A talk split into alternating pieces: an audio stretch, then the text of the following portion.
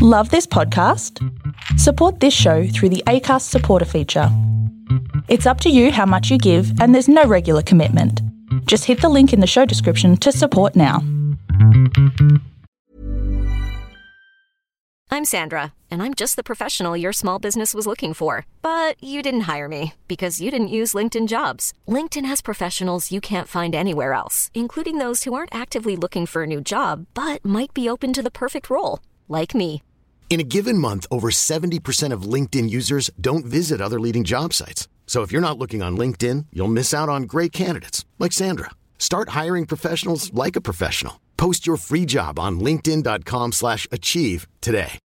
Millions of people have lost weight with personalized plans from Noom, like Evan, who can't stand salads and still lost 50 pounds. Salads, generally, for most people, are the easy button, right? For me, that wasn't an option. I never really was a salad guy. That's just not who I am. But Noom worked for me. Get your personalized plan today at Noom.com. Real Noom user compensated to provide their story. In four weeks, the typical Noom user can expect to lose one to two pounds per week. Individual results may vary.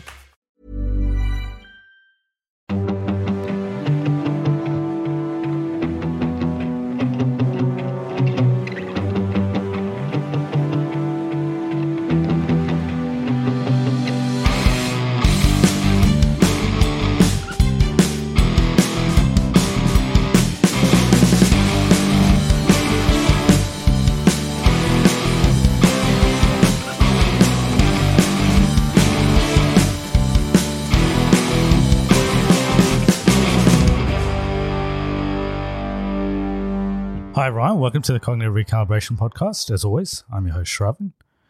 We've got Tyrone here with us, Hello. um, and we're joined by special guest, um, returning guest. Always fun to have him on the podcast, Bhaskar. Welcome back. Hello, nice to be back. And uh, we are talking uh, the big bet that that you two had is is gonna is gonna be revealed who who wins wins that bet today. Almost forgot that bet. We should have maybe had a cut off. I didn't even check the results. yeah. So I did we'll- not know. we'll- Is we'll there check. results? Yeah. There is results. I've got multiple um, sources as well. So I've got IMDb, Rotten Wow, Tomatoes, Sravan did his research on this one. Metacritic. We've got we've got all of them together. So If there's a sock in that bin, I, I already know what's going on. well, Remy will be ready with uh to eat any socks. So He tried to eat our socks prior to the yeah, prior when- to the results. yeah when we tried had to them jump on the gun. when Yeah. we had them on as well. So. yeah. Uh, I'm, I'm just very glad I didn't make the condition the box office because I'd Yeah. be eating like more than one sock right now. If that's the case, I've had it Christopher critical. Nolan movies don't do great box office Yeah. other than Batman.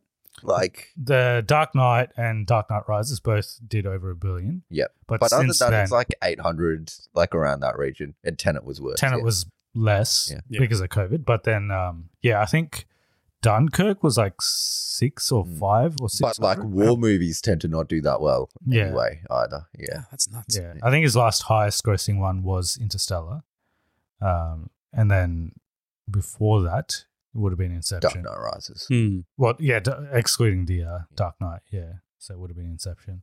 But yeah, we'll, we'll go through. We'll, we'll do the bet at the end. So we'll Yeah. we'll, uh, we'll Nice. get to that right after we express our thoughts on both the movies. So It's a nice concluding point to finish on. um, what we'll do actually before we get into our thoughts on the movies is just talk about this phenomenon of Barbenheimer. Oh, Barbenheimer. So we watched open weekend, opening weekend. We we did Oppenheimer first, and then uh, Barbie, not on the same day. Yeah. I think that would be quite difficult, actually. That'd be a to do- very intense experience. to do it both in the same day, just because Oppenheimer's three hours, and then um, uh, Barbie's like two hours. But yeah. you know, We, did, we did Oppenheimer on the Friday? we did and then we did Oppenheimer on the Friday, and Barbie, then on Barbie the Saturday. Sunday. Sunday. Sunday. We Yeah. had like a day between. Yeah. Yeah. we had a day in between. I'm glad Yeah. we did. Because otherwise it would have been too crazy. Yeah, you would have just been too tired, I think. yeah, yeah. Um, but box office wise, so both of these movies combined uh, is the highest opening weekend since Avengers Endgame, That's crazy. which was which is the highest opening weekend ever Yeah. in history. wow. So um, it's it's done extremely well, and it's become a bit of a cultural like phenomenon. Like everyone needs to watch both of these movies. It feels like it's a, Yeah. it's a thing that people do. But it, it's really funny because in the beginning, in the very early stages, I remember in this podcast, you guys were both talking about it, and it was like it wasn't a thing. It wasn't Barbenheimer. It was like this. It's kind of weird that they're releasing two films that are so Different. different at Yeah. the same time, and we thought one's going to eat the other. Like what happened to Mission Impossible? Essentially, Yeah, well, that's the They collateral. both ate Mission Impossible. they both. ate Yeah. Mission that was the Impossible. collateral damage of this success is um the Tom Cruise. Tom- yeah Yeah, he died. no, he's not. He's still well. Yeah. well and truly alive. He's yeah. got Scientology to like yeah, to fuel him. yeah. to, to revive it. yeah. um, but yeah, like the Mission Impossible, which was we reviewed it. It was a good movie. We thought it was it was a pretty good movie, one of the best Mission Impossible movies. But unfortunately, it came out the week before these two, and it was just completely forgotten. I Um, don't think people have watched it. Yeah. yeah, and we talked about the IMAX thing, how Tom Cruise missed out on all the IMAX screens, but I don't think, I don't think it was Oppenheimer that killed. We we spoke about this um, Yeah. off off podcast, It was but the um, Meg too. it was the Meg two. No, no. Um, it was Barbie that I think ultimately I agree. killed Mission Impossible because uh, he lost the IMAX screens, but he would have had a lot of the other screens, which you know. Uh, the non IMAX screens, but all of those screens were taken up by Barbie because of the phenomenal success of Barbie. Eventually, that sort of led to uh, Mission Impossible not not having much of an audience because everyone was going to watch either of these two. Well, like look at look at Oppenheimer, which is almost exclusively on, or was made for IMAX.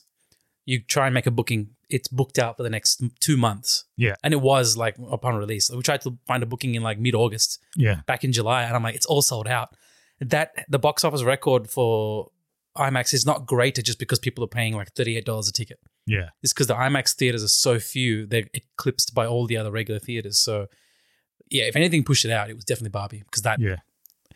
it, it- you can still go see Mission Impossible. It's just I think the fact that people are also kind of budgeting what movies they want to see. That's right. So I was like, uh, I got to catch Barbie and maybe I'll catch Oppenheimer and that's it. I'm done for like the whole mid-year Yeah. cinema fest. I think it's good. I think they're going to swallow everything around it. Like no one's going to watch anything around Barbie and Oppenheimer for like For- the next well, for for a month. li- and yeah, there's no big releases. Um, and a lot of the releases have actually postponed their release. Uh, yeah. for a well, couple there's a writer strike and stuff going. Yeah, on a as couple well, of which- reasons. Like Yeah, uh, for yeah. strike, still yeah. going on. that the strike, and then um, so Gran Turismo, which we were going to watch last weekend. They've pushed Oh, that back now. Well, th- Yeah. it's showing here, but in America, it's yeah, pushed they've back. they've pushed their Yeah. release, and then um, like Haunted Mansion. There There's, was a um, couple of other movies coming There's out. Dracula on a boat. I don't know what the actual name of it's called. Voyage, Yeah, that was was that the black and white? Voyage of the Demeter or something. That one, yeah. Oh, it's such a weird Is that what it's called? I, I just call it Dracula on a boat. Dracula on a boat. Yeah, It's essentially that. It's just so weird. Why would they? Yeah, I don't know. But all of those have been, yeah,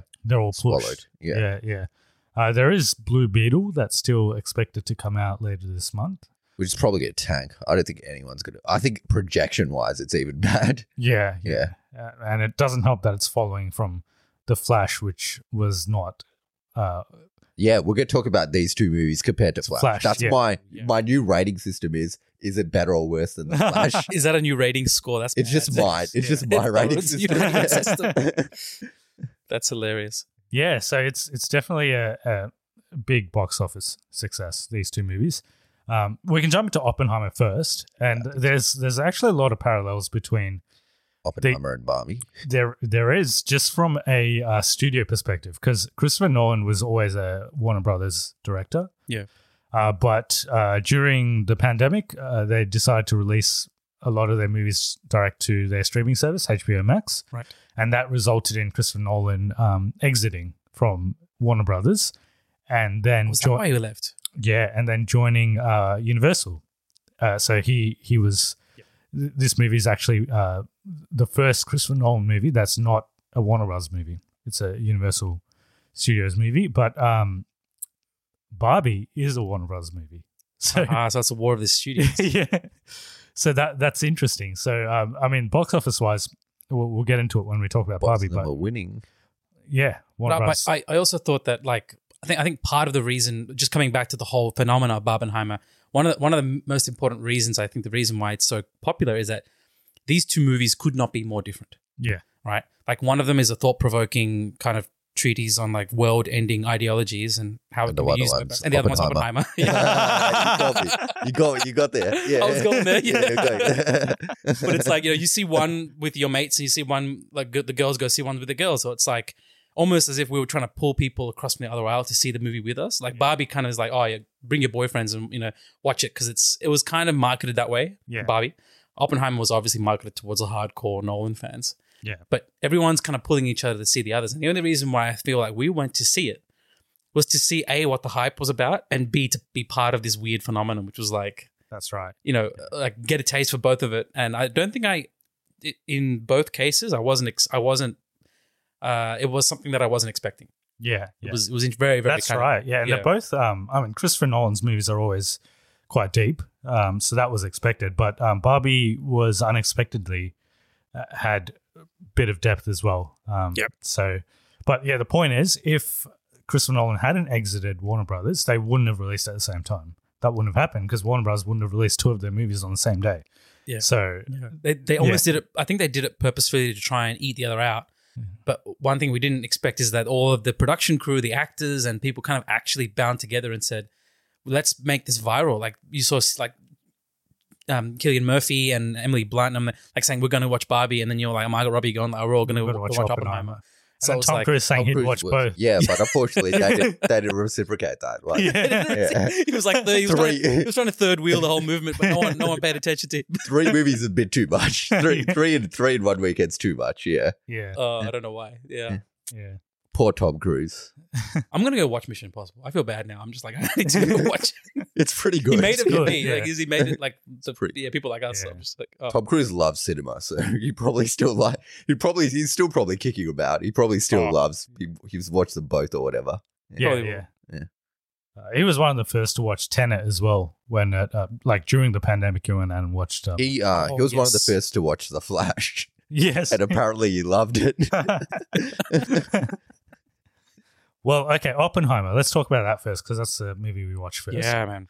Um, bit of background. Obviously, Christopher Nolan um, was the director, but he also wrote the screenplay. Usually, um, for h- a lot of his previous movies, it was his brother that writes the screenplay, Jonathan Nolan, but this one was written by him. It's got a cast that's probably too big to sort of go through, but obviously, Killian Murphy is the lead role. I think he'll definitely be um, uh, in contention for best actor based off this performance. Um, Amazing. and uh, I think Christopher Nolan will, for the very, I mean, he's been, um, he- he hasn't been awarded an Academy Award, but he's definitely been nominated uh, for his previous movies. But I think this is probably his best shot out of all of his movies to actually uh, win an Academy Award. Um, Robert Downey Jr., after a long time, returns to the screen. Hmm. I think this is his first movie since Endgame. His first major. Oh, No, no, there's a, there's a Uh, beautiful, there's an excellent movie in between. It's called Doolittle. Very, very good performance. Was that after? Excellent. Was that after Endgame? Yeah, Yeah, Oh it no! was. excellent way. performance. I keep excellent, creating that. Yeah. yeah. He should won an Oscar for that, but Yeah. he's gonna have to win it for this instead. Yeah. Both both performances are on par, but yeah. Yes. Yeah. Yeah. So I think um, he- he's definitely in contention for a best supporting role. Uh, so he, you forget that he's actually um, like uh, An actor. an actor. Yeah. Because Yeah. he's always become Tony Stark. Like he's been Tony Stark for the last 15 years and he's done like other movies like Sherlock Holmes and stuff. But yeah, you forget that he is actually quite a good actor. I I, I had He's to already watch. won an Oscar though. I think He he- yeah, has, he, yeah. he well, like he- he's actually an incredible artistic actor. Like in the artsy films, he's Yeah. great. I had to, I had to watch Tropic Thunder again just to get my like Tony Stark thing out of my mind before I watched uh Oppenheimer, so I can bring him back to the base of like, all right, he did a really cool role. Now he's go back to some- doing something like ridiculous, and then my expectations are set. So I was like, I, I, he's he's an actor for me now. Yes. Yeah, yeah. Yeah. And it'll be interesting to see what he does going forward because he can pretty much He doesn't need to do it. He doesn't need to. Yeah. really act, but obviously he did this out of out of the passion, and he wanted to work with with Christopher Nolan as well. Um, coming to that, I think there's a lot of big name actors, Academy Award winning actors in this movie that are essentially in cameos um, Oh my as God. well. So, so many. we could get into that maybe in, in spoilers, but yeah, there's a there's a very big cast. Everyone does a really good job as they always do in Nolan movies. Um, and music, so music is by Ludwig Göransson, who has been featuring in um, in Christopher Nolan movies since Tenet, so since his last one. Um, so his collaboration with Hans Zimmer seems to have ended for I now. think it's because Hans Zimmer's doing Dune. June. yes, he's been Yeah. busy with June. Part two. Yeah, well, for Tenet, he was busy with June one, Part one. and then yeah, Yeah. with this is busy with part two. But it's almost as if like, coming out of the theaters, it's almost as if Hans Zimmer was like, "You got this," and Ludwig responded by saying, "Yeah, I've got this," Yeah, because the result is is otherworldly. It's it's I've never seen something that is like I was expecting Hans Zimmer, and what I got was something potentially better, which doesn't happen because you know Ludwig Göransson's soundtrack, for, like in Mandalorian or Tenet, you it's kind of different. expect a certain yeah, level of like, oh, that's really electronic. Yes. in this It's one, it not was like that, it was not. yeah. it's not as much. Yeah, Yeah. yeah. Um, nothing more to mention. Uh, cinematography, I'll mention that because that that was also quite spectacular. Uh, Hoyte van Hoytema, who's been collaborating with Nolan since Interstellar. Wow. So Interstellar, since then, he's been the cinematographer for all of his movies. Box office. So let's get to that. So currently it sits at 585 million worldwide Nice. uh, which is um, definitely for this kind of movie. Um, if you take the Nolan aspect out of this, so if Christopher Nolan wasn't the director, um, there's definitely Nolan elements to this story, but I think it's also the most non-Nolan Nolan movie. Uh, it's it's much more of a drama. There's definitely there's no scope for action. It's not that kind of movie. Yeah. So it's it's more of a drama. It's definitely um, centered around the the main character. Uh, it's almost from like a. I was thinking about this because all the scenes either have Oppenheimer in them Hmm. or are about Oppenheimer. Yeah. So someone else talking about him.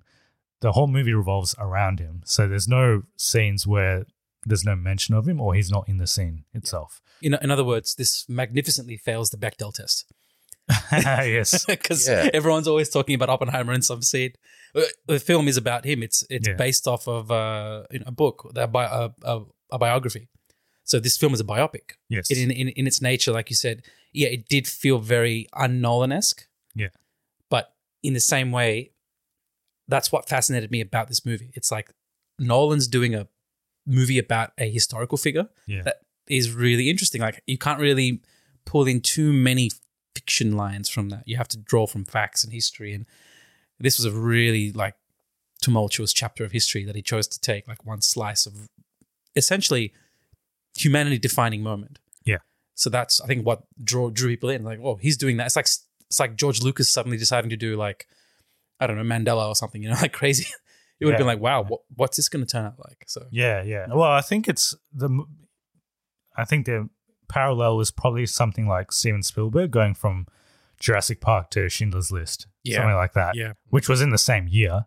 Yep. Uh, surprisingly, like that would never happen now. But um, I guess Nolan has done sort of big blockbuster movies, and then he's gone and done this movie, which is much more.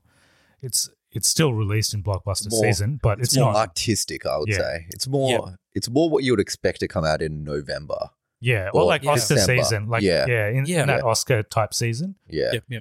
Um, but yeah, he always has. he- or Interestingly, he always releases his movies on essentially the same date. It's his late July release, right. It might be So- a problem for when the Oscars come around because people might forget Forget. about it. Yeah. which um, used to be the case, but everything everywhere all at once kind of proved that wrong because that released like way before the Oscars. and Oh it's yeah, still you're right. almost at the beginning of the year, Yeah. like of the cycle. Yeah, yeah, yeah. So I think people will still definitely remember this when Oscar time comes around. But the the point I was making about the box office was um, this is a quite a large amount of money for the kind of movie it is. Uh, usually, this this kind of drama Oscar type movies don't make this much money. So yeah, yeah, yeah, Yeah. Or don't cost much to make. that's right. Yeah, yeah. Yeah. I mean, it so- also costs a lot for 100 what it well Yeah. well, yeah. It's a hundred million dollar budget, uh, Hmm. which is uh, for the kind of movie it is. It is it is a big budget. Yep. Um, I think a lot of it's for cast itself, probably. That's right. Yeah. yeah, Uh, Probably yeah. cast. I don't think they spent that much for the uh, like all the.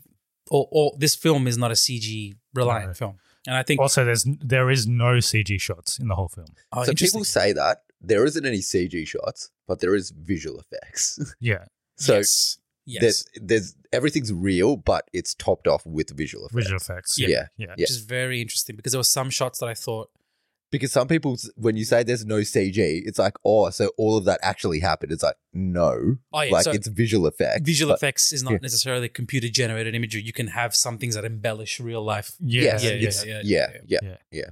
So But- there wouldn't be any shots where there's humans and a, c- a completely computer generated Yeah. object. Yeah. Yeah. yeah, Yeah. Yeah, I think the, the the best example that I was shown was like, well, in, in Lord of the Rings, Gollum is technically a computer generated image, Yes. whereas when they shot images like of actual architecture, like like the castle, like Minas Tirith, they That's used a visual miniature. effects. That's what- yeah. They'd actually used a miniature and a physical enhance object, it. but they added like the clouds, light rays, which is Or they'll like add like stuff at the back and yeah, Yep, make yep. it bigger. but they, Or yeah, when they have the army and then they just add more army at the back, like they have the yeah. So it's, it's actually Yeah. based off of something real, but they've multiplied it or something. Yeah, yeah, yeah. Yeah. Which is um, it, look, I, I think that was a good decision because this isn't a film that they waited to make because the technology hadn't appeared. Yeah. It's more so that they waited to make because they wanted to make it as authentic as possible, and no one could detonate a bomb in real life up until now, which is like Yeah. what they wanted to do to recreate that that uh, that explosion in Yeah. real life. And in terms of technology, um, this was all shot in IMAX on IMAX film, but um, apparently they did have to invent black film, black IMAX film for this movie Right. because there are some shots where it's it was on black film It was on black film. Okay. to, I to wonder if enhance that's the uh, Ever shot. going to be used again? Probably not. I think it's a it's a Nolan it's a special. one-off thing. Yeah. Yeah. Um, and I, I feel like it was done just for that one shot Yeah, to get the absolute darkest contrast next to what was the image of the of the actual money shot of the film. Because if you did it with regular film, what happens is you have the ambient light of the projector is your black. Whereas you use black film, you actually darken that. It's like taking your gamma value and, and like changing it on your TV. You make it darker. Yeah. yeah. So we we're basically talking about our thoughts on it. Um, I guess we can jump into uh, positives. We've kind of been expressing it already, but we'll start with Bhaskar. What, what were your, what's your biggest positive in this movie? Like, if you were telling someone to watch it, what what would be sort of the Um, if buying factor. you are, if at any stage in your life you studied physics, Yeah. or quantum mechanics, or if you're a student or you, you you're fascinated by it, this is a movie that you have to watch because the physics part of it, they don't surprisingly they don't actually delve into too much physics. It's just mentioned here or there, little morsels are dropped, but like And- the history of it is Can- is yeah Yeah, I mean, considering Nolan's um, like Tenet and his other movies, I thought he would go more technical, like actually go into the science a bit more. Yeah.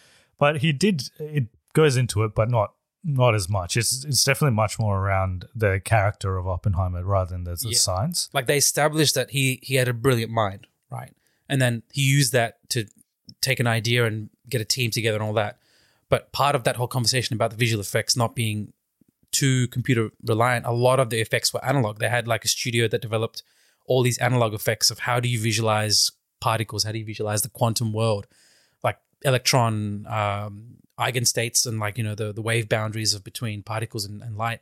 They showed that really well in some of the sequences in the film and like the implosion stuff. And I just felt like in the mind, how do you get into the mind of someone who is that brilliant? This was a really good film at trying to show what was going on in someone's mind. Hmm.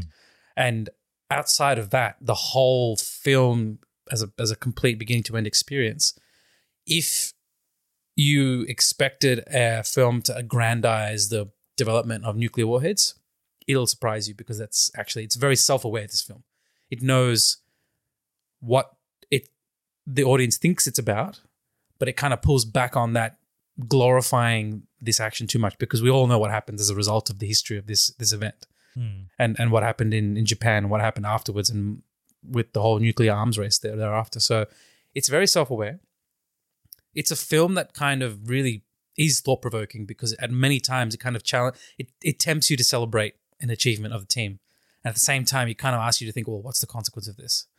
Which culminates to the very end scene, which is like a masterful writing concept that leaves the audience in a state of dread, which a film in- should never do because it, you should be. What's the general rule of filmmaking? You leave the audience with a sense of enlightenment or you know closure or you know nice ha- happily ever after feeling. You don't get that with this even though you get some moments of like vindication, some moments of like, all right, that that worked, that balanced out. It, it leaves you with a sense of dread, and that that was done purposefully from the film to the soundtrack to the concepts from the very beginning. And watching it second second time through is actually much more enjoyable now that you know what to expect. If you go watch it again now, you'll actually pick up on a lot of the different details Yeah. of the of the story. Um, and you're speaking about the science part of it. I actually made a little bingo of like uh, Oh, spot, yes. spot the physicist because you actually do see a lot of physicists in the film, like Yeah. historical physicists. So like Niels Yeah. Bohr, Yes. Werner Heisenberg, Enrico Fermi, Richard Feynman, one of my like all time favorite It's like um, the orators. Avengers of physicists. Ah, yeah. actually is the Avengers of physicists. Yeah. Like Albert Einstein got a cheer in some theaters, and like so it's really cool seeing all these different like people that you may have heard about. or studied. Heisenberg, and then um yeah, that was cool. Just seeing how they were represented, and I don't know. Do you do you guys remember in the Prestige when um oh yeah, David Bowie's character. David Bowie did Nikola Tesla, and it was this kind of mythically magic moment when. Uh, um, That's a bit more fantastical than it was, this. it was Yeah. much more fantastical, but they had this m- kind of mythical moment where he was in front of Tesla. Tesla had this like weird knowledge that just tapped into nature somehow, and he kind of was like telling, "Walk away, don't do this. Just take your money and go somewhere else because don't you haven't considered the cost." I felt like this was the analog moment for like Oppenheimer and Einstein. Einstein's telling him like, you know, you be, you- I know what you want to do, and if you're going to keep doing this, just be careful because you're going to be persecuted like essentially that's the message that came across and only einstein understood at the very end like what the ramifications of this technology was even though he was the one who wrote the letter to the president saying germans are going to make a bomb we should do it first that was actually einstein Yeah. and and and another scientist who actually warned the president so yeah historically there's hours and hours of material you could actually talk about in terms of the history and how accurately it's followed uh, there's a lot of stuff that i wasn't aware about actually the whole- the whole trial that happened afterwards Yes, yeah, and Um, it does center around. Well, the whole story centers around that trial, and as uh, most Christopher Nolan movies are, there it is a non-linear story in terms of it, it goes back and forth between separate timelines. Yep. Um, It, it's very dialogue heavy, which is. was one thing I wasn't expecting. And I think that that was the shock everyone kind of felt. You have to pay attention. There's a lot of dialogue. There's a lot of prose. There's a lot of uh, exchange back and forth. There's a lot of like so controversially saucy moments that I wasn't expecting, like for a, op- for a biopic. And I think I was uh, and for a Nolan movie, it's, yeah, uh, for, for yeah. I think it was the first time for a Nolan movie. There's, there's Yeah. nudity and a sex scene in a Nolan movie, so it's Yeah. like, all right, well, here, it- here, it- this is why it's R. You know, it's it wasn't. R. I thought it was gonna be R for like it's gonna show the horrific effects of nuclear warheads, and I was like, they did show that, but that's not why it's R. so uh, yeah, that's probably my positives. maybe you can go with your positives. Ah, yeah, I don't know. Basker's pretty much covered a lot of them there. Yeah. Um, look, the, I think the main thing's the performances. Really, that's probably what you come out of this. Um, mostly Remembering, yeah, remembering.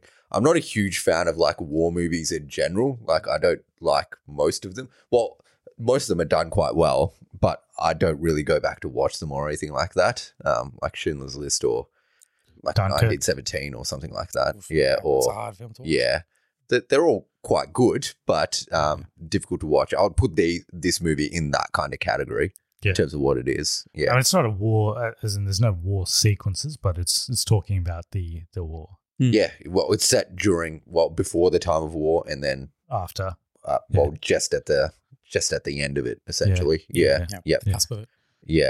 Um, but overall, what you come out of it is the performances. Yeah. Killian Murphy, Emily Blunt, Robert Downey Jr. They're probably the standouts for me. Yeah, Um, Matt Damon was pretty good as well. Hmm. Yeah, yeah. I think Matt Damon was. I don't, I don't think anyone's bad in this movie, Yeah. but like everyone is really good. But Killian Murphy, especially, is like amazing. But yeah, yeah. Yes. Definitely Oscar worthy. I reckon. And you talked about the music. The music's good. Um, cinematography is all great. Um, yeah, I, there's there's not much to dislike about it. Like even a person that doesn't like war movies will come out of it saying they they think it's pretty good.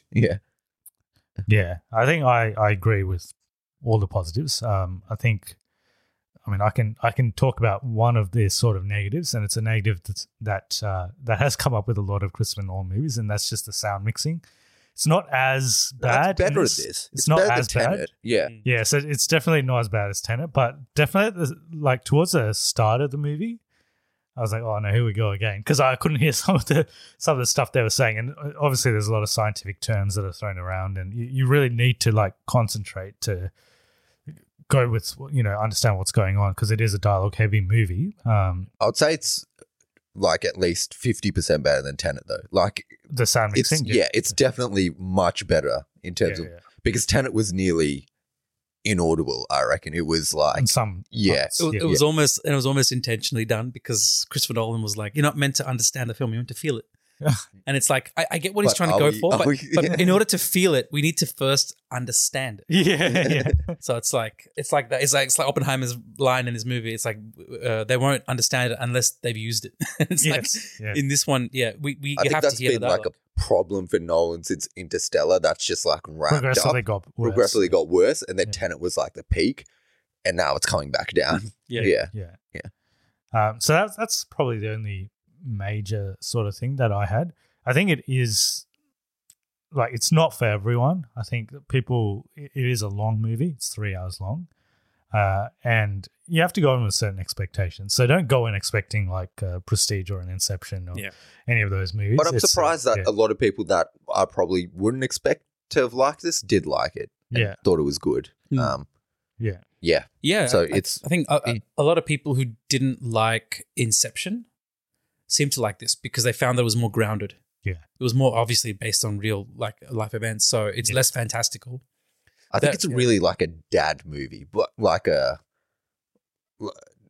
like a white dad movie. Not to be racist, Oh, yeah. but yeah, no, no, it's- no. I, I I see yeah. what you mean because That's- yeah. well, a it's based in the good old forties where you know it- you know men were men and women were women. So it's Yeah. like, so it's like the established roles. Everyone knew what they were doing. Military function, Manhattan Project. It's like it's like the most like dude kind of film there is. However, there is an also a kind of nuance and element where it's like I, I think the danger and the horrors of science and the progression of weaponry and how it can get to a point where you're like once you start to tinker with these magical forces of nature you get to a point where it becomes almost world ending and that that's the that's the danger which they were, they were treading and that kind of brought everyone back to feel like well this is like an existential film Yeah. Oh. almost to the point where yeah we we know where it's set but the the dangers of what they were trying to do is kind of revealed in this film and look to be honest they they made it feel authentic they actually i think they actually built that whole los alamos Yeah. place they, they built it for the for the production of the film they recreated the explosion which is i don't know how they did it um obviously they didn't use nuclear grade yeah. materials, but they recreated the explosion somehow. Um, and all, all the scenes that were shot in the beginning of the film, by the way, in Europe, were actually done in like Cambridge, Oxford, like the the, Hmm. the Dutch universities. So that's really The actual location. pretty. It's pretty cool Yeah. that they use the actual locations. Yeah. Yeah, they use Robert Oppenheimer's actual home in one, one of the scenes. Oh, okay. They filmed Nolan's inside. it. good at making things look real. Nothing looks like it's um shot in a yeah, cupboard. and or that's why anything. his Yeah. his movies tend to age pretty well because they, they Yeah. use mostly practical effects. So even um, like Batman Begins, which came out in two thousand and five, still looks better than a lot of the superhero movies that are yeah. I feel coming like out this year. s- lots of movies have just o- over reliant on CG at this point, where they use it not to embellish, but to just create everything. Yeah. so yeah, yeah, yeah, yeah, They- They're trying to Yeah. recreate the comic book panel in film, which is maybe not what Nolan was going for. He was trying to create the original story that inspired the yeah. comic book afterwards, like as if this was some sort of real event that happened. Which, yeah, we need to bring back. I think. Yeah. So um, I don't think there's too many spoilers as such. We, I mean, it's Oh, a, it's well, yeah. a, yeah, If you're born after 1945, you probably know the spoiler. yeah. Uh, Spoiler alert! read your history books. Um, but yeah, in terms of like the cameos, um, Gary Oldman is a is a cameo as Oh yes, uh, Truman, President Truman. Yep. Truman, yeah. he was really. Um, um, these are the uh, Oscar, like the Academy Award winning actors that are doing cameos. So Rami Malik Yep. was another very He, like small shows role. up throughout the movie, and you're like, "Is this all they're Yeah. going to use it for?" And then he does like an exposition dump at the end. Yeah, yeah. Yeah, Yeah. David Hill, I think, is the the aide to Enrico Fermi. Yeah, Yeah, and then Kenneth Branagh is, Kenneth is Branagh. there as um, Niels Bohr. Niels Bohr. Um, so he seems to be a regular in Nolan movies now, Yeah. having featured in Tenet as well. Uh, one person that wasn't in this movie was um, Michael Caine, unless I missed him, but I Oh, don't think yeah. he was. Yeah, No, it's he his wasn't. first movie where oh Yeah. no, he's done movies. Yeah. Yeah, No, he's- but yeah. first movie in a while that he has. Yeah. in a while. You're right. I think he was in it every movie since Begins. I'm pretty sure. Yeah, I Wow. think so. Yeah, e- every Nolan movie because he was in Inception, he was in um, Interstellar, he was in um, he would have been good in this one actually. Yeah, Is it Tenet. Tenet? Yeah. Was he in Dunkirk? yeah. So maybe, Yeah. but possibly not. Maybe, maybe he keeps him out of the war movies. yeah. I don't remember him in Dunkirk. Was Yeah. Michael Caine alive during the war? He possibly would have been. I, reckon so. He would have been. He's in Well- his 80s, right? Yeah. Yeah. Yeah. Maybe it's He too would have been close really to- young. He would have Maybe been- it's Yeah. too close to home, so he just keeps him out of it. potentially. Yeah. yeah. Yeah. Um, but Killian Murphy, so he's featured in a lot of Nolan movies in the past, Oh yeah. but never as Batman. a as a lead. I think it's actor. his sixth. He was in Begins. He was in The Dark Knight. It was an Was it Inception. He was Rises? in Inception. It was in uh, Rises as well. Was he in Rises? Yeah, he's the Oh, yeah, judge. he was. Yeah, he was in Ah, Rises. nice. Yep, Yeah. yep. Uh, he was Inception in um, and, uh, Dunkirk. Dunkirk. Yeah. Yeah. Was he this is in his Tenet? sixth, I don't think yeah. he was in Tenet. No, He it's was not. not in Tenet. Yeah, yeah, but he's in most of his movies. so, Yeah. yeah. He finally got the opportunity to um, be a lead in his movies. And he's done well. He's he's killed it. Yeah. Killed it. Absolutely amazing. yeah, That's the main takeaway. Go watch it for Killian Murphy. I think, I think so. Yeah. Yeah. Yeah. Like there's there's one like we're still spoiler free. No, we can jump in Oh, spoilers. Oh, Spoilers? Yeah, But there's that yeah. one scene where he like after the bombs have been dropped and he's addressing Los Alamos, Yeah, like all very the young good people. scene. There's like an anxiety inducing scene where he's he's trying to celebrate but he knows what just happened. And that scene is like it's, It's, like the most a horror kind of. Oh, dude. yeah. It's so unsettling. It's the most accurate depiction of like an anxiety attack that I've seen uh, Yeah. in film. Which is so uh, and then well- there's the imagery of um, you know what the bomb would have done to the, to one lady. Right, Uh, yeah. right. And Like- yeah, And then it's got like a charred body on the ground as well. Yeah. yeah. It's like the closest. I would be intrigued to see Nolan do a horror movie and see how that looks like. that would be interesting. Yeah. yeah. I'd like to see him explore other genres. He is very sci-fi heavy. He Yeah. should- well, Yeah. this is not that sci-fi heavy, but Yeah. he is. Yeah, he should try other stuff. They're talking about James Bond for it, which I think would be great. But I think Tenet was kind of his James Bond, Yeah. which is. I don't. I And- don't and like Even Tenet. his other like Inception had elements of a, a Bond as well, like in terms of you know the heist and stuff. But Yeah. yeah, I, I don't know if Bond will. He needs like full creative freedom with anything. Yeah. yeah, which is but why- he did Batman. Yeah, and I think he had mostly creative freedom with that. Like with Begins, I think they're just like because Do whatever you want. Yeah, Batman and Robin was the the previous Batman movie, so I it's feel, I just feel like, like, Bond might be a bit too shallow for him because in Yeah. every movie he does, I think the, the essence of it is that there is something elemental, something like stripping between nature and like the destruction or the destructive power of what's underneath nature in every film, right? So like in Batman, it was this kind of sense of uh, greater than yourself power. In Inception and in Tenet, everything is about like you know the inversion or time or Yeah. entropy re- uh, inversion.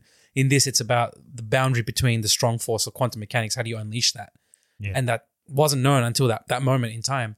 So I was like, he's got to find something. I think he needs that that crack between everyday stuff and something otherworldly or That's right. or like ethereal to Yeah. to talk about.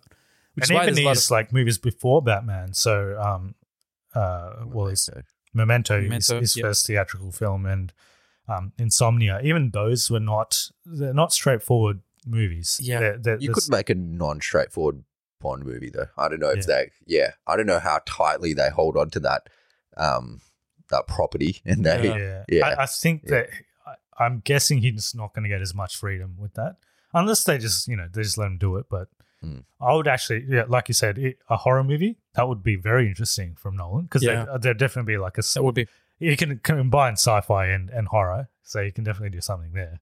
yeah. Um, I or mean, even and and that's like the definition of things that cross over into the otherworldly. You could definitely that's touch right, yeah. Like that. Hmm. But it, but it would have Supernatural. to be something that's like maybe even like a, he'd have to try a thriller first before doing full horror. Yeah. Yeah. Yeah. Yeah, so, something I, I'd love to see it because I've seen like Just that one scene in this, it seemed like he could do something pretty cool even with in the it. Prestige, like when when uh, Hugh Grant, um, not Hugh Grant, what am I thinking of? Um, Jackman. Hugh Jackman's Yeah. moment where he where he reveals that you know he's been killing versions of himself. Yeah, Yeah. yeah, and you Like- see the yeah, like that was a very horror scene if you think about it like the the vials of dead hugh jackman's Yeah. like just lining the base and even the scene where his is it his wife that drowns to death during a that's in- oh yeah yeah, yeah. that's In in that Inception. movie. no no no, in, in, Prestige. In, uh, Oh. in Prestige, where they're doing a trick and then she Oh can't yeah, escape. she's yeah, she's Yeah. in the thing. Yeah, She's in yeah, the yeah, thing. yep, yep, yeah. yeah. yeah, li- Yeah. like that's he, he could do it he could definitely pull it off um but but i feel like the direction he, he hinted at something at the end of oppenheimer where like when they name dropped jfk Oh yeah, because, and i had a visceral because reaction in in Tenet theater. they name drop Oppenheimer. Yeah, because yeah. in, in te- yeah in every film they kind of slightly hint at stuff, and also there's a nice reference to black holes in Oppenheimer. Like looks back at like uh, so Oppenheimer actually did a lot of work developing theory of black holes before he did Yeah, this stuff. yeah, But I felt it was like a reference to Interstellar, because it's like referencing work. But when they name dropped JFK, it just felt like that wasn't a subtle name drop. It felt like he's gonna touch on this again sometime in the future. Yeah. I feel like I, I want him to go away from a Biopics. realistic story, Yeah. yeah, Yeah. and do something fantastical again. Yeah. And because then I did go back. like this movie, but also I want him to see, see him doing something crazy. Yeah, yeah, like a Yeah. like a proper Nolan. Yeah, yeah, Yeah, yeah, yeah. yeah. Mind trip. Yeah, no, Yeah. you're right. You're right. So also, if you if you find Nolan movies too hard to understand, this is not one of those ones. It's Yeah, generally it's- pretty easy to understand. you can Yeah. understand it. Yeah. Like there, there, there's no like crazy twists or anything. It's just it is what it is. Yeah, just Yeah. maybe don't bring your parents. You know, for the first watching. Well, I think parents get like just watch it separately. I think the parents watch it separately and the kids watch. yeah, it watch it separately. Uh, Yeah. If if you happen to be in India, you can go watch it with your siblings because they've cut out a lot of stuff and it's actually uh, PG there. So it's like separately. Oh, okay. they've edited it to the point where there. So yeah, It does have CG shots in in India. yeah, yeah. CG shots. They, they use like some CG CG to cover up. Yeah. yeah. Fair enough. oh yeah, that's that's gonna pop. Yeah, that was interesting. So um, I thought we'd quickly rank our top three Nolan movies. I've thought about it, so I can go first. Ooh, good work. Um, so third for me is Batman Begins. I know a lot of people don't put this in their top five even, but I think this is just the definitive superhero origin movie. Since then, like What about the Flash? s- close second, Yeah, close second, okay, yeah. was that yeah. directed by Nolan? close second. Um, but yeah, I think it's um, still probably the best superhero origin movie. Um, everyone's trying to sort of replicate its success since then. So that's my third. Second is um, is Inception. So um, Inception, I think that's the quintessential Nolan. When you think of Nolan, it's probably Inception or Interstellar. Uh, for me, yeah, In- Inception was still a great movie, um, and every time I watch it, I still there's a lot of depth, like philosophical depth to that movie that I always find some new things about every time I watch it.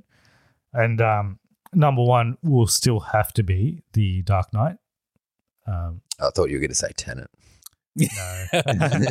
nice. Although I was thinking about it, would I, I don't watch? hate Tenet as much as I everyone Yeah. thinks I hate Tenet, but I don't like Tenet, but I don't hate it as much. As, I was thinking about. I was like, would I watch Oppenheimer again, or would I watch Tenet again? I would watch Tenet again Yeah. because I, I still don't know if I can understand it. I, I want to know if I can. Yeah. I probably can't. I know, I but- know there was a point where you and you and Budgie like thought you understood it, and then I came in and go, no, that, that can't be right because So- yeah, if you we invert still- entropy, that's not right. So they were actually it made you disunderstand the film after like you thought you understood it. So I was like, you can actually break your understanding with that film. It's yeah. crazy. Well, if you want to um, get even more confused about Tenet, listen to our review where Kiriti featured, and Caridi basically claims he still understands it. as basically well. Kiriti and Tyrone just argued for an hour and a half. I think I, and I, was- I did hear about Yeah. that. Yeah, yeah, yeah. and you didn't help me. I, like, didn't help my understanding at all. yeah. but Uh, yeah, I think I would watch Tenet over Oppenheimer. But Yeah. Oppenheimer is still very good. I think they both are like they're tiring movies in the sense you really got to concentrate.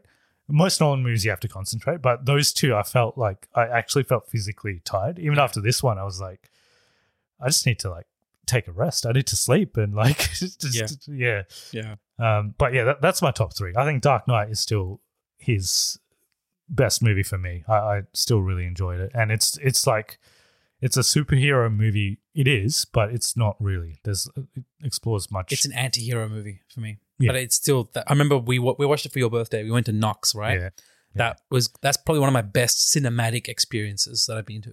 yeah, Yeah, just off the top of my head, that was like wow, I was not expecting that yeah. yeah. coming out of theaters. Uh, Such a good film. 2008 that movie came out. So 2008. It's and crazy, man. Yeah, Same year as Iron Man 1. yeah It's that's also right. a good movie, but Dark Yeah. Knight's very, yeah. Yeah, Yeah. Yeah. Theron, about you, top three. I think it. I think Dark Knight is number one. I'm going to go reverse order. Reverse order. Yeah. Um, Dark Knight.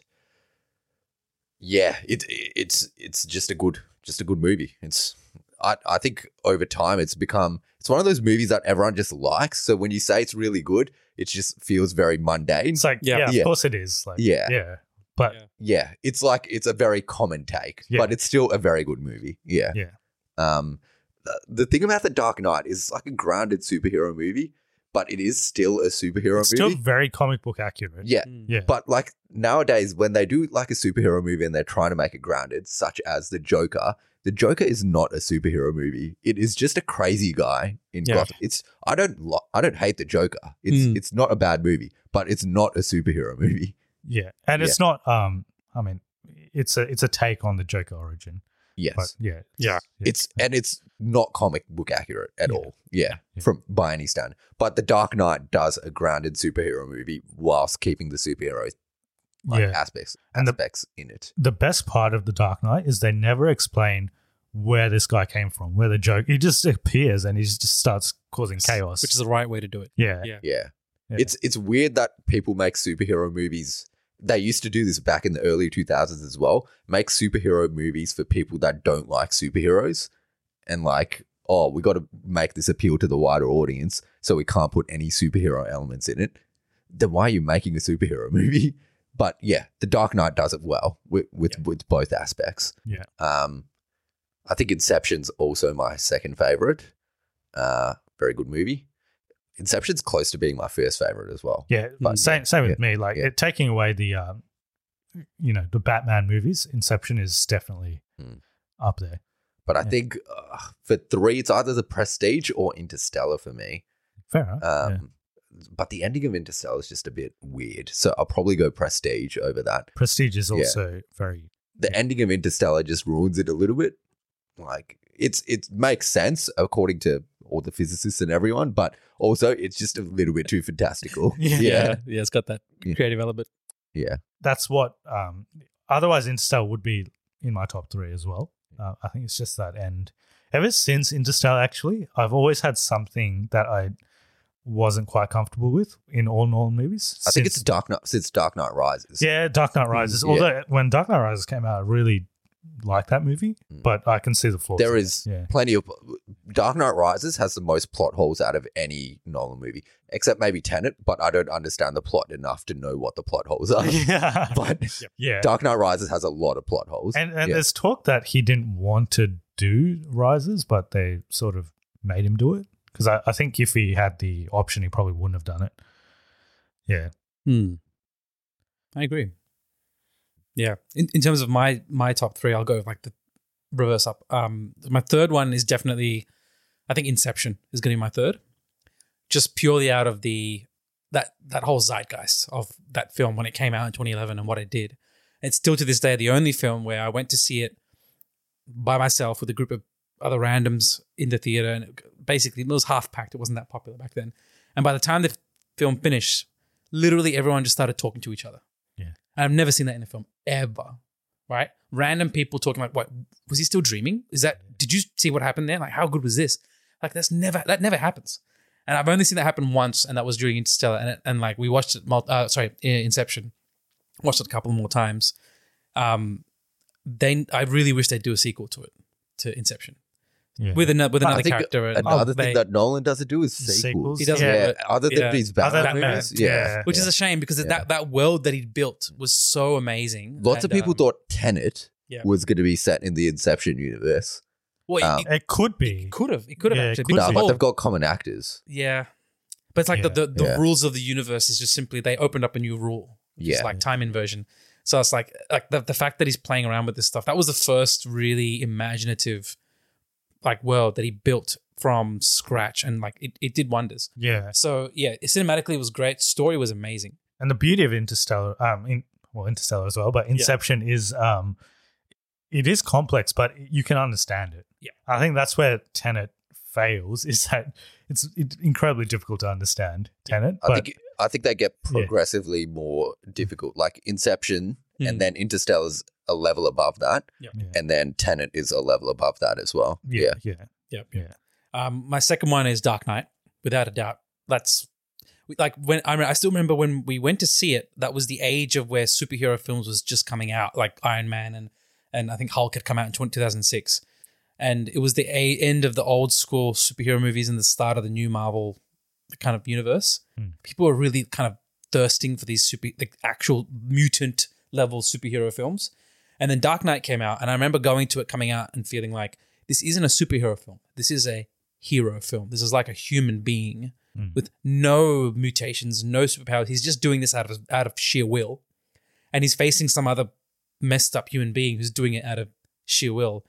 and they've ruined some like lives of many other people. It just felt so devastating, so like awesome to watch. And I felt like this is what like DC films need to be.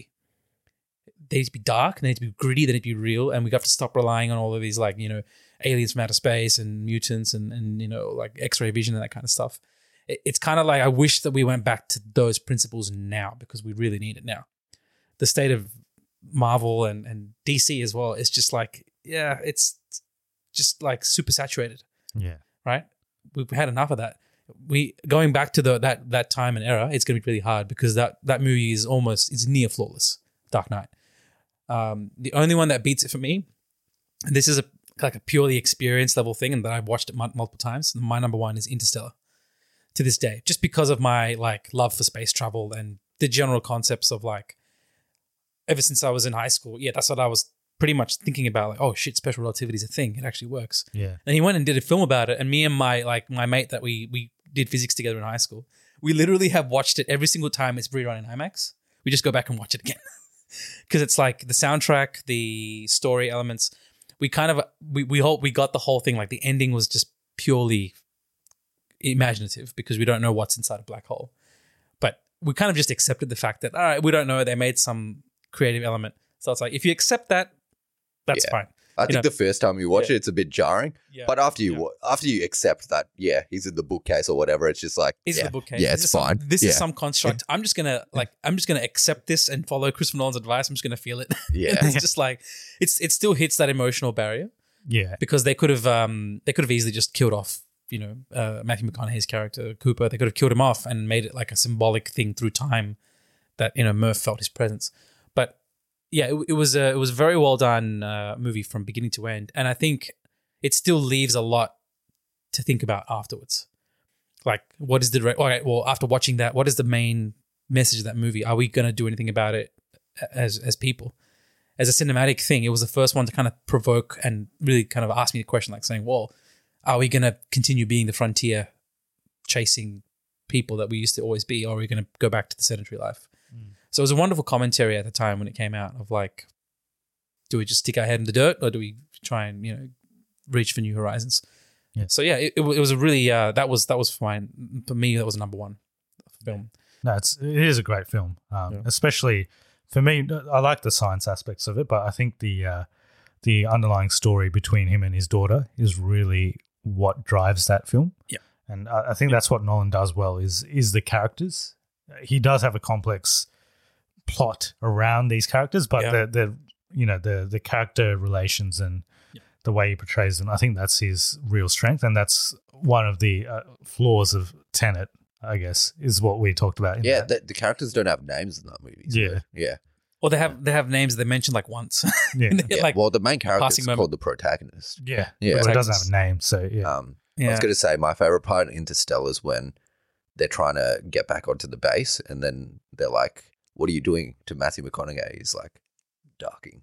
ducking. Yeah, And That's my then- favorite That's a part. great And then scene. the organs start playing in Yeah, the yeah, background. Yeah, yeah, that's- yeah, yeah. Oh, Uh, that was such a good Interstellar is one of he has great soundtracks in all of them, but that's a great. I think he liked that soundtrack so much that he put it over the dialogue. Yeah. He's like, I don't give a shit about the dialogue. Listen to the Yeah. soundtrack. That is true. There, Yeah. there- there's just that one element in every single film where the concept of like romance and love slightly brings down the feeling. Like Interstellar is this really thought provoking film. In the middle of it, it just starts talking about how love is this mystical force that connects people beyond space and time. I'm like, that's bullshit. Like, why would you put that line in a really scientific film? That that same that was thread- um, what's her name says it Anne right. Hathaway. Anne Anne Hathaway. Hathaway says it, And I'm like, yeah, yeah, you yeah. didn't need that. And even in Oppenheimer, I felt like they're very similar. that This is a really technically scientific film. You don't need elements of like right, like romance and love and what what what will you do if I need you? It's just like that doesn't belong in a film about this man. You, they put it in there to show that he made the connection of death with Jean's kind of affection, and when she died, he co- he forever connected that feeling with with her. But uh, yeah, that that's my one kind of downside of all of these films is somehow they need, I don't know why he feels a need to introduce this superfluous element, Yeah, which doesn't really get touched on any other time. It's just that one moment and that's it. yeah. It's pulled back. I think in Inception it does work really well with his um relationship with his wife. Yes. and- Because it's, it's a Provincial. continuous thread. yeah, yeah. Um, but yeah, I can see it in other movies where it, it feels a bit forced. Yeah. Yeah. In in Dark Knight, it was almost like the Especially devastating effect 'cause of, of- that. It's like, yeah. She, she's saying, I, I love Harvey Dent. And that truth was never given to Bruce. And that, that was a much more devastating form of it, but it was it was done realistically, you know? Yeah. Yeah. Yeah. If you said, oh, I will always love you uh, for who you are, you know, going on and that and that he received that, that would have been corny as hell. Yeah. That's what's keeping him going. Like, you know, no. I'm glad he chose not to do that. Uh, one thing I will say about Oppenheimer, we didn't mention this, but the um, interrogation scenes really well done with uh, Jason Clark, I believe, was the the main Oh, yeah. sort of questioner in those scenes. Zone. Australia's own, yeah. Uh, but this scene with him and Emily Blunt was um, one of the best scenes in the movie, and that's where Yeah. Emily Blunt really, really shines in this role. That was really good. When you said interrogation scene, I was still in Dark Knight for a second. So I was just like, I had to Yeah. get myself out. Just yeah, no. Where is he? Where is he? Anything else on Oppenheimer? Um, what do you Nah, mention? it's pretty good. Go Mm-hmm. pretty watch good. it. Go watch it. Yeah, amazing soundtrack. Um, don't feel the need to go watch the 1570 presentation. The 4K presentation is just as good. And Yeah. there's mi- Yeah, plen- there's I plenty of think- seats available. Yeah. Yeah, I think I think you could probably watch. I think IMAX would be really good, but like you don't need to watch this in the No, the, the film version or whatever. Yeah, Yeah, I think no. it'll will have a, as long as it's got good sound. yeah. it's fine. Actually, Yeah. the, the sound is more important in this film than the visuals, to be honest. Mm. I thought it was the visuals, it's the sound. So if you can watch it in an IMAX, go watch it for the sound. Don't worry about the visuals too much. But yeah, that's uh, is a definite recommendation. Yeah. You must go watch it. It's uh, a cognitive recalibration from It's me. better than the Flash. All right. It's a it's a neutron chain reaction from us. It's a- cool. Okay, we'll jump into Barbie in a second. Hiring for your small business? If you're not looking for professionals on LinkedIn, you're looking in the wrong place. That's like looking for your car keys in a fish tank. LinkedIn helps you hire professionals you can't find anywhere else, even those who aren't actively searching for a new job but might be open to the perfect role. In a given month, over 70% of LinkedIn users don't even visit other leading job sites. So start looking in the right place. With LinkedIn, you can hire professionals like a professional. Post your free job on linkedin.com/achieve slash achieve today. Millions of people have lost weight with personalized plans from Noom, like Evan, who can't stand salads and still lost 50 pounds. Salads, generally, for most people, are the easy button, right? For me, that wasn't an option. I never really was a salad guy. That's just not who I am. But Noom worked for me. Get your personalized plan today at Noom.com. Real Noom user compensated to provide their story. In four weeks, the typical Noom user can expect to lose one to two pounds per week. Individual results may vary. Hey there, it's Michelle Norris. I'm host of a podcast called Your Mama's Kitchen. When I travel, I'm usually looking for a way to find a taste of home when I'm not at home. And one of the things I love to do when I am at home is entertain. And Airbnb allows me to do that. When I was in California recently, I rented a house that had a great kitchen. And when we were sitting around the table, we're all thinking, we're in someone else's house. Someone could be in all of our homes as well. If you have a home, but you're not always at home, you have an Airbnb. Your home might be worth more than you think. Find out how much at airbnb.com/slash host.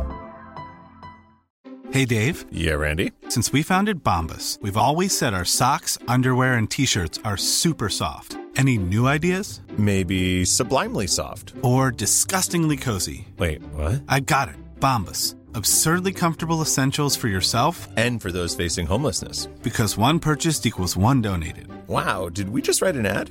Yes. Bombas. Big comfort for everyone. Go to bombas.com slash ACAST and use code ACAST for 20% off your first purchase. All right, Barbie. Bobby.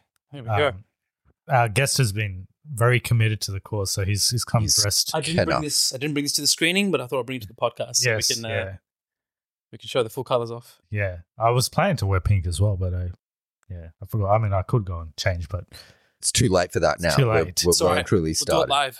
Let's We'll do it live. let's uh, CGI it in later. See, yes, I'll do it in post. Do it in post. Yeah. So we watched Barbie second in the Barbenheimer weekend. This movie is directed by Greta Gerwig, so uh, of Lady Bird and Little Women fame. Well, those are previous big movies.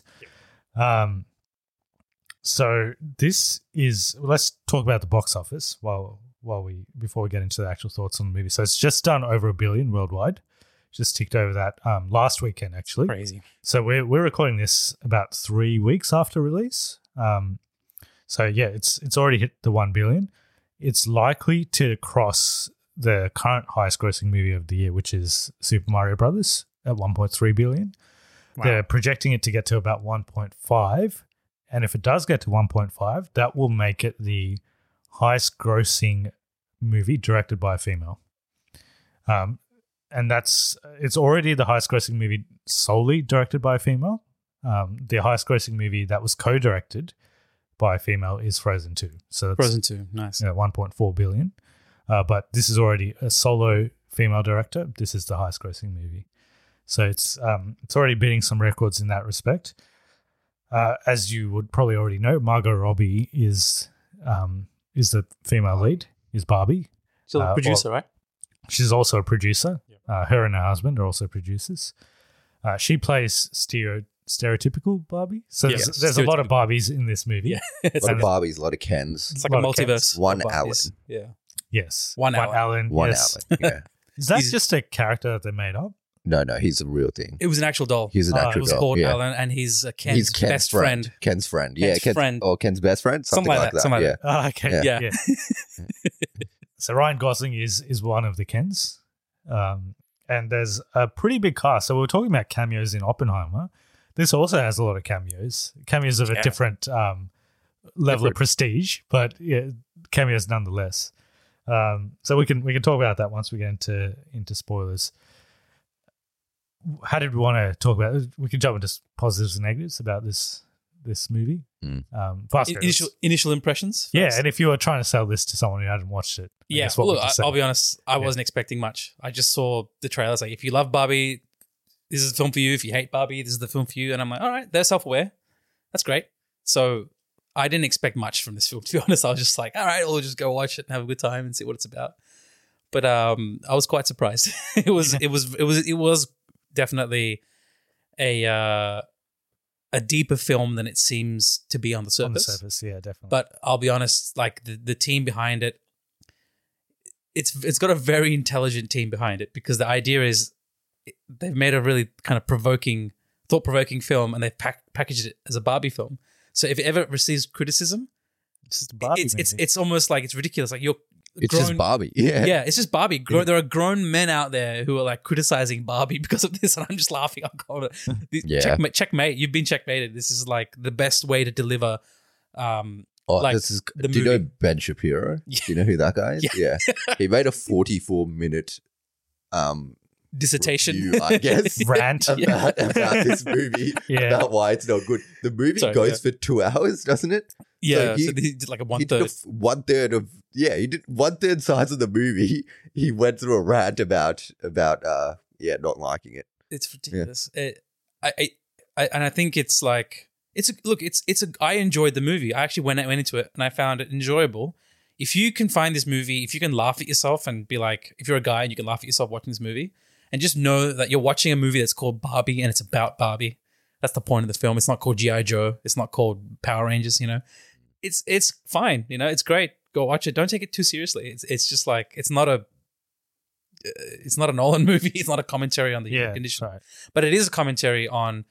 Uh, it is definitely a movie about you know feminism in a way. Greta Gerwig is an open feminist, but yeah, look, it, it's just go watch the film, then think of what you feel like, and if if if- if you feel like smashing something, something's wrong with you. Yeah, maybe just look internally a little bit if you think that Look way. internally, lay off lay off YouTube for a bit, and just you Yeah. know take a chill. it is very self-aware, which I think plays to its uh, its advantage, and uh, it's it's actually very funny. Uh, it was probably the funniest movie I've seen this year. It's a fun it's one of the funniest movies I've seen in a while. It's yeah. good. it's good. Yeah. the the humor is just like it's relevant, it's spot on. yeah, Even they poke fun at themselves. They poke fun at Barbie. They poke fun at Like- everything. Like nothing's off limits. Yeah. yeah, Oh, I mean, like within the sense of like, yeah, like they they're self-deprecating, but at the same time, it's like being self-aware. That's important because if you're not self-aware, the audience is going to be like ten miles ahead of you, and you're just going to keep thinking like, oh, you know, we're in a moral position of superiority. No, they actually take it all out. They make fun of their own company. Like they actually take the piss out of Mattel. Yeah. Which is hilarious. like Colin Farrell. Yeah. Will, Will Ferrell. Will Ferrell. sorry. Yeah, Will Ferrell. Will Ferrell. He's actually really good in the role as the um, CEO. Yeah, Yes. Of- of Mattel. It's hilarious. Basically, just playing himself. I think he's just Yeah. on. They just got Will Ferrell on set and just said, "Do whatever you want." yeah. Yeah. yeah. Yeah. Uh, any other positives? I think it's just really funny. I think it's Yeah. just a funny movie. Yeah, Yeah, look, it, Yeah. it's good. You you could definitely talk about this. I know Kavi was there when we talked about it, and it was like she had certain thoughts and, and kind of things to talk about in a depth, in, in in deep kind of fashion. Again, it's like we're three guys talking about a movie that was made for girls. Yeah. So we, we do Well, have to I think kind of you would punch you would this- relate to it more as a As as a- uh, a as a, female. as a- and I yeah. think from all the girls I've talked to that have watched it, they said that like lots of stuff in this movie they do relate to strongly. Especially if you Um, grew up playing That the does part. resonate. But uh, I, Yeah. I do hear from a lot of them that they wish they went a bit further with some of it. But yeah, So- I did I didn't particularly feel that way. But like, Interesting. Well, I, I but some thought they. bit, There was one particular. This this is maybe one. This is the, the only negative from me. Mm. There was one scene where I thought it was a bit too heavy-handed. I don't know if this is just, uh, and I, it's just not just me. A lot of people have expressed this, but I felt it was talking uh, a bit too directly about these. And I know, like a lot of women love that scene. Um, I think oh, you know I know what the, you're talking about. I know Yeah. the one. Yeah, yeah, yeah. I think it's not relatable to us, Maybe. which is But I, the I difficult also part. thought But it I was think maybe they could have done it a bit more elegantly. I, I thought it was a little bit too forceful in the way it was represented, but But still, I think yeah, everyone, yeah, I think Yeah. that scene had to be in there. I think Yeah. the all the people I've talked to that have seen that scene say it had to be in there. It, it kind of felt like the movie was almost building up to that scene, but they couldn't just show that scene. yeah, That's that's what I got from different people. Uh, But I know exactly what you're talking about. And look, to be honest, again, it comes back to that thing of saying, well, if they chose this as a delivery method f- to express all of these different kind of ideas and and different concepts that maybe are not usually expressed in film, because I'll be honest, like the history of filmmaking is a generally male dominated kind of exercise where we talk about historical figures or heroes or something. So I- I think the reason why this is doing so well is it's it's pulling in a crowd of people who generally aren't avid film goers, Yeah. or maybe are just casuals, or maybe just you know mums or people who don't really get out there, or girls who don't find most movies nowadays appealing. They're really going out to see this film. It's it's pulling huge numbers, Hmm. and I think the reason why is because it's got a message that resonates with fifty percent of the population, which is huge. Yeah. if you could do that, They actually Yeah. did a, a demographic study on the opening weekend of of Barbenheimer. I think the um, audience for Oppenheimer was, I'm going to say 65% male, something around that. I think it's 65 or 70% Interesting. male. Okay. And they're basically reverse for Barbie. right? So it's obviously skewed to certain. It's skewed. That's really Yeah, interesting. I would have thought the, genders. the differences would be much higher, but uh, Yeah. but yeah, no, that that's interesting. Yeah, yeah. Yeah, like it, it's it's not a film that portrays guys in any competent light. That's one negative I had. Yeah. In that, yeah, it, it it just shows guys as being either default or pretty much useless. Like even the guys in the real world, where you know the, the main protagonist's husband and the girl's father, Yeah. it's just this random dude who's and there is commentary Like- about, like, they go into the real world, obviously, and there's commentary about how things are structured in the real world. yeah, Um, Yeah. almost to a hyperbolic level. Yeah, It's- that's it's right, A hyper, yeah, It's a yeah. hyper, hyperbole level, but yeah. I think It was everyone in making a this point. movie, it was yeah. to make a point. I Yeah. understand, but yeah. Yeah. like it's. But yeah. it, it's really interesting to see Yeah. how some people took that literally, like saying, "Oh, you know, It's like not an not attack, all yeah. construction work builders are you know misogynist people," and it's just like I get it. This film is a fantastical film. Though everyone's wearing hot pink, yeah, and even then when they go to the real world, everyone's like super abusive to them. Like in Miami, like I haven't been to Miami. yeah. Is it- Well, was, was, it Miami? Or was LA? it, It's LA, Was LA, LA? yeah. Yeah, yeah. Like I'm, I'm, I don't know. I don't know. If, I don't know if the streets of LA are that brutal, but it's Yeah. like, look, there, there are certain things that they have to bring into the real world, and you can't get that when you're watching it from a, uh, like a, like a film about a toy. yeah. I, it- I it don't has think it's to be a meant bit- to be realistic at all. Like it's yeah, like it's a hyperbole of both situations are a hyperbole, and I think everyone in this movie is stupid as well. Like Yeah. on purpose, everyone in this movie is stupid. Yeah. Yeah, Yeah. Yeah. Um, the only other negative I'd say is I think that there is a message in this movie, but and we can talk about it more in spoilers and explain what I can explain what I mean. But um, they kind of at the end of it, it kind of goes back to the status quo, and I think they were trying to make a point. I think that is part of the message, though. Yeah, I don't know if like uh, maybe I don't know if that was the point. I, I think they were they were trying to say that it should be a different way, and maybe the Barbie world could have reflected that. But at the end of the movie, it's back to like what it was before. So I was like, well, interesting way to end the movie where Yeah, yeah. you were trying to push a sort of message. And Which then, I, I yeah. have something to say Is about that that. like- in Yeah. actual Is detail. that like Yeah. trying to highlight the real world though? Like people people want change, and then essentially they get to a certain point, and they're like, "Oh, we've done enough. Like this is this is enough change." Yeah, yeah, in that sense. Even that though they it's were, not, They yeah. were trying to poke fun at the absurdity of the inequality of real life by doing a reverse in a potentially hypothetical world, but they missed a lot of things in between. Like in making that point of satire, they're actually missing a lot of stuff, which is which is worrying because when you, when you make a joke, you have to be aware of okay, you're making fun of the inequality of the, the real life situation, so you make a joke. But when you portray like the group that you're trying to make fun of, and you portray them as like incompetent, that's not how it is in the real world. We don't look at the other group and think they're incompetent. That's not what's happening. So if that's their view of why it's happening, it's a very immature view of the real world, which is kind of what the status quo image they're trying to portray something.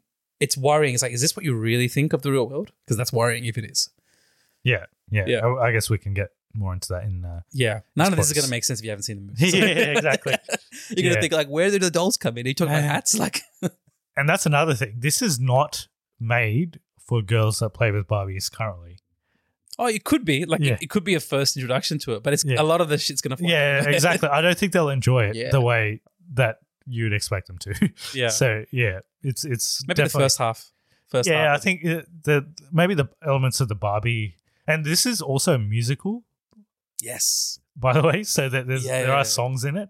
it's got like- good music. Yeah. It's mostly Dua Lipa, but it's good. Yeah. yeah, It had some numbers like La La Land, like they would just break out into like Oh, and Typical yeah, song, Ryan like Gosling Ryan does Gosling, yeah. an amazing song in this. Yeah. yeah, yeah.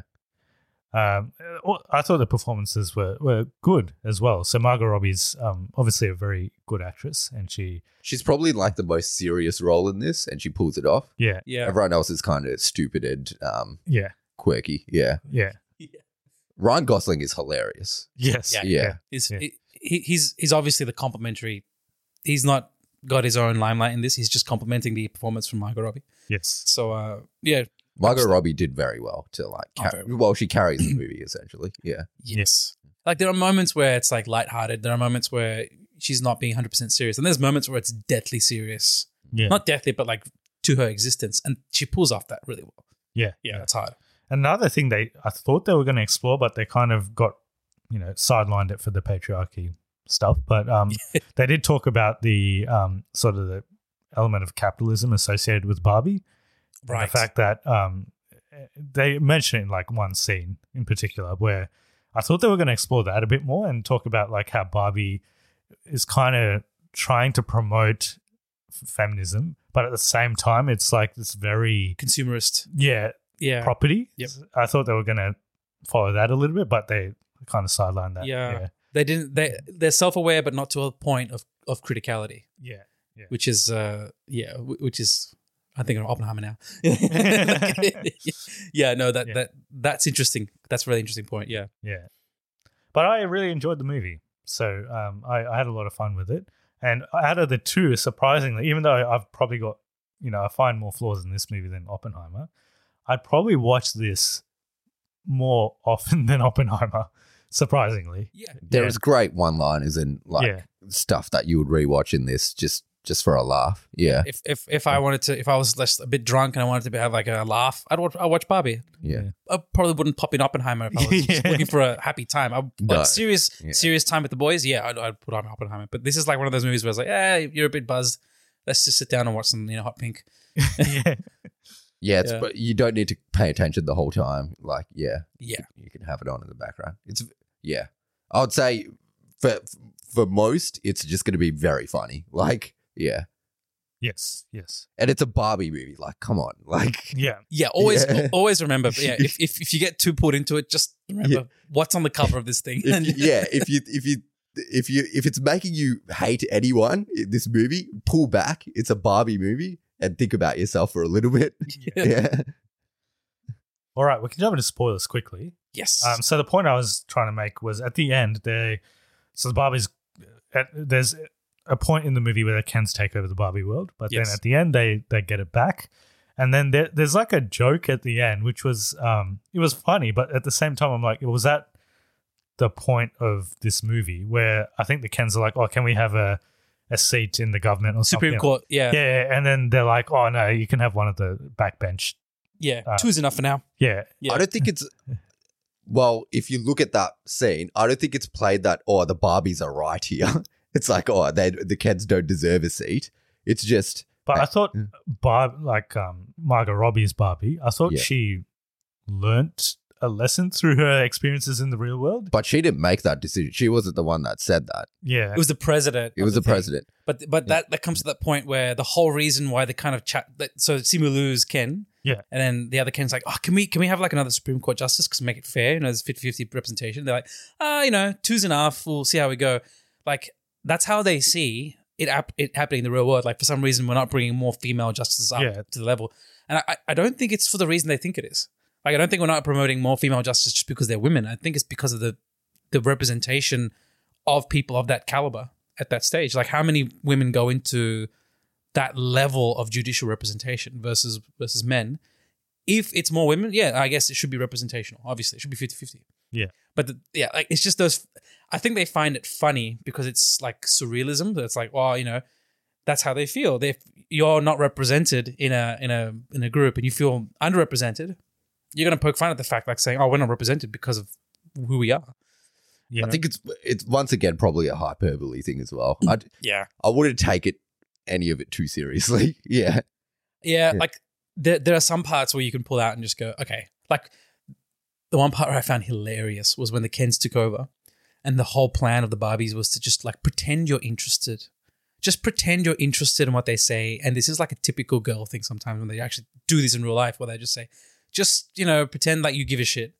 And they'll they'll fall right into explaining their like their mansplaining kind of spiel. And one of them was like, "Oh, I can't wait to watch the four hour uh, S- S- Snyder cut of Zack Justice League." Snyder, with you." yeah. Yeah. I was just cracking laughing because I'm like, you fucking nailed me to a tree. I'm so attacked right Yeah, now. yeah. I'm like, I want to watch that film. I'm like, yeah.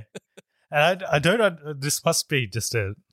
It was it was extremely funny, but he- Ken's fashion, fascination with horses oh, was just like, yeah. like Yeah. where Like, did that come The- from? One of Yeah, the funniest that was lines. hilarious. One of the funniest slides is at the end. It's like when I found out the patriarchy wasn't about horses, I Yeah. kind of, I kind of didn't like it anyway. yeah, you know, you know what I think it is.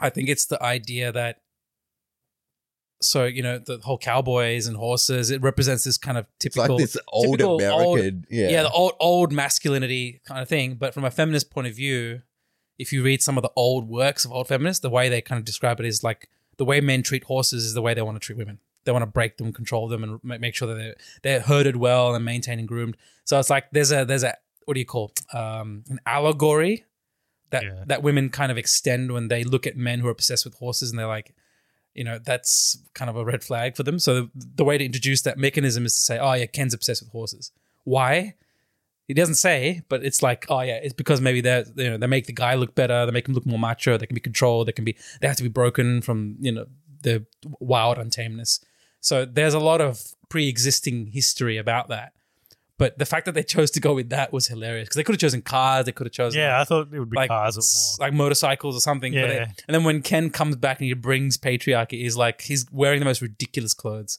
yeah, He's got horses everywhere, and he re- he takes over the house and he calls it. He's like um, Mojo dojo, Mojo Dojo- Dojo Casa Casa House, or Yeah. which is all just something, which is just, All separate the words same. for house. Yeah, Yeah. yeah. it's just like just a big man cave, Yeah. right? And Yeah. it's like yeah, there was th th- there, there's that one part though that it's like he he does all of this stuff, takes takes over Barbie's house, takes over the land and everything. And then has his own parties, and then it's like doesn't feel so good, does it, when you're not included? yeah. And it's like, oh, that's interesting. They actually brought a point where he, they showed his pain for a moment and why he did what he did. But it's never really addressed. Barbie just goes into a spiral and never extras. Oh, I did something wrong, maybe. Or I was too I was too obsessed, but they never addressed it again. So I was like, there's space to address stuff, but they didn't address it. which kind of goes back into that point where they, they could have actually had a moment of like, oh shit, maybe we shouldn't be doing this. Yeah. Just being in our own little world. But again, it's Barbie, so what what do you expect? Ken is not the main product of this, so he's the he that's they even marketed it like Barbie. Barbie is everything. Ken is just Ken. I think yeah, Barbie is the main protagonist of the story. Yeah. and they kind of leave it at the end that Ken still needs to Figure out who gro- he is. figure out who he is. So, like, Barbie probably has more of an arc in this than Ken does. Ken's arc's incomplete at the end. Yeah, yeah, Yeah, because Ken wouldn't exist without Barbie. Let's be honest. yes. At least in and the that's kind of real the world, that's yeah. kind of his his problem his problem through the whole thing is that he doesn't know what he is without Barbie, and then at the end he's like, I need to go figure figure that out. What I am without Barbie. Yeah. So it's, I, th- I think they obviously took that into a, a reasonable direction, and then the end of the film turning Barbie into an actual person.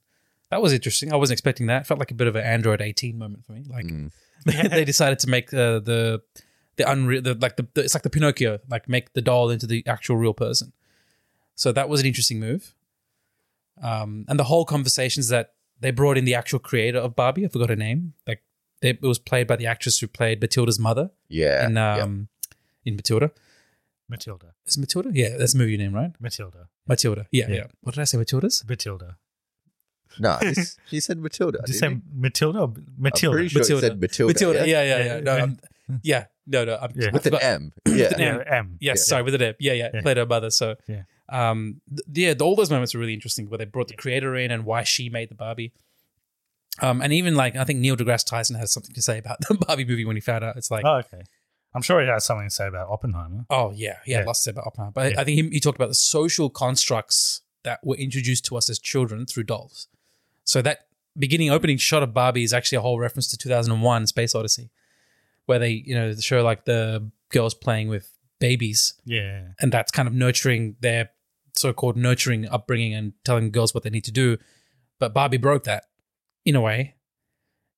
But they it broke it in a good way, I guess. But they never focused, like you said, on the negative aspects of consumerism, where they made Barbie like Malibu Barbie, you know, uh, open house Barbie, Corvette Barbie. They just literally just told girls, don't worry about babies, worry about like you know buying handbags, Matches getting lipstick, and- yeah. getting your your your hats and dresses, and it was never addressed. The consumerism aspect was just like, this is cool, this is fine. Make more plastic, dump it into the atmosphere we don't, or the oceans. We don't care. Yeah, it's just like I feel like they missed out on a whole conversation. Like you said, they could have had that. They didn't, because it probably would hurt their bottom line. that Yeah, one. that's right. Yeah.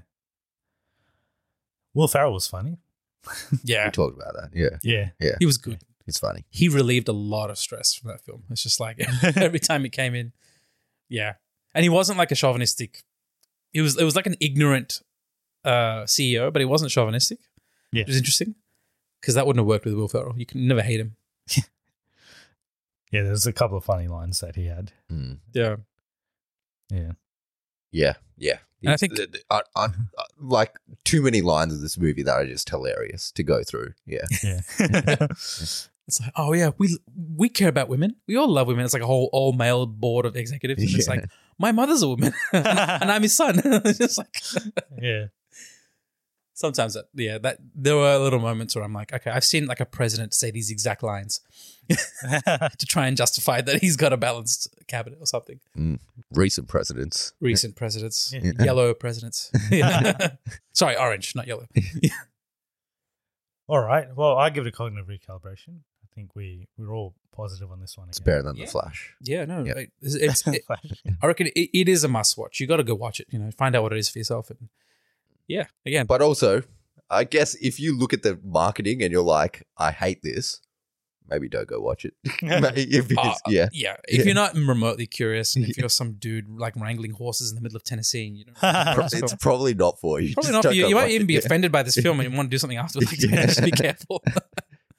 okay. Moment of truth with the review. So I've got three sources. okay. I've got Metacritic. Uh, Yep. Aggregate. That's an So- aggregate kind of scoring. yeah, actually, I got four. So I got uh, Cinema Score, which is the overall rating that um, people who watched the movie on opening night gave. Yeah. Uh, so we'll start with that one, and then I've got Metacritic, I've got Rotten Tomatoes, and I've got IMDb. Nice. So, um, and for background, um, you were saying Taran was saying that uh, Barbie would score higher in terms of the critical scores, and uh, Basker was saying Oppenheimer would be higher. And I said, I don't care if it's official or fan ratings. That's I remember saying that like it can be either, which now I might be regretting. So cinema score, uh, Barbie got an A, and uh, Oppenheimer also got an A. Ooh, close So that's a that's a draw there. draw. Okay, that's close. Metacritic. So Metascore for Barbie is eighty, and for Oppenheimer it's eighty-eight. Eighty-eight. Oof. One. High score. It's pretty They're good. both pretty high. Yeah. Pretty both pretty high for Meta Yeah. Metacritic. Yeah, yeah, Given yeah. that it gets it takes in all the criticisms as well. So that that's a critic score from Metacritic. Um, we'll look at the audience and the critics for Rotten Tomatoes. So the critics is eighty-eight percent for Barbie, Nice. and for Oppenheimer, it is ninety-three percent. Ooh, just edged. Yeah. Mm. Both also both very high scores. So um audience score. Barbie is 84% and Oppenheimer is 91. Ninety-one. Audiences have been definitely very vocal about these two. Yes. Yeah. Both all all very high scores for both of them. So Yeah. both I would say both very well received. IMDb lastly. So we've got um, Barbie at 7.4 out of 10 and Oppenheimer is 8.6. Eight point six. So um, Edged out. IMDb is going to be the holdout for like Yeah. all the Nolan fans. I'm guessing. IMDb is also I don't know how many like of the audience that probably like this movie go up onto IMDb and vote for it as well. yeah, that is true. Yeah. That is true. There's a bit of bias. it's there. probably Se- more the selection audience bias. that hate it that would probably go at it. yeah. yeah. yeah, and and vote for it. So And does IMDb have a separa- separation between critics and users, or is it just one score? nah, it's just one I think score. it's just I think, one score. Yeah, yeah. Interesting. Yeah, Metacritic does have a user score, so uh, 5.1 interestingly for Barbie. Ooh, Uh, Oh, for, for which platform? uh, Metacritic. that's probably strongly male dominant. Well, I'm I'm maybe being like sexist here, but I think it's strongly male dominant on Metacritic. Me- Yeah. Actually, me- I remember Metacritic's very famous for like uh, video game reviews. Games. Yeah, So it's got a lot of gamers, and if you know anything about gamers, it's very, very highly opinionated. So yeah, they're probably vocally, vocally Eight point nine turfing this. in terms of user score on Metacritic for Oppenheimer. So Yeah, interesting. Okay, so Oppenheimer is the winner, but it was close.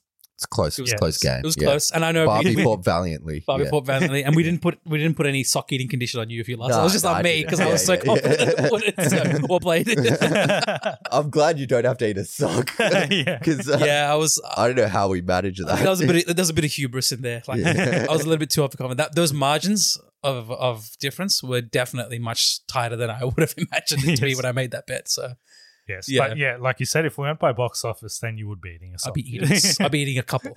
yeah. I'd be. I'd be. Need, I need to ask Remy for advice Yeah. on how to chow down a sock. Yeah. No. cool. Um, so that thanks, Busker, for joining us again. This was Pleasure. a great, great episode to to have you on. Yeah. for. I don't think we'll get another situation again anytime soon. We got two films that are like like this yeah, released in the same window that are very very different. yeah, that's right. Yeah.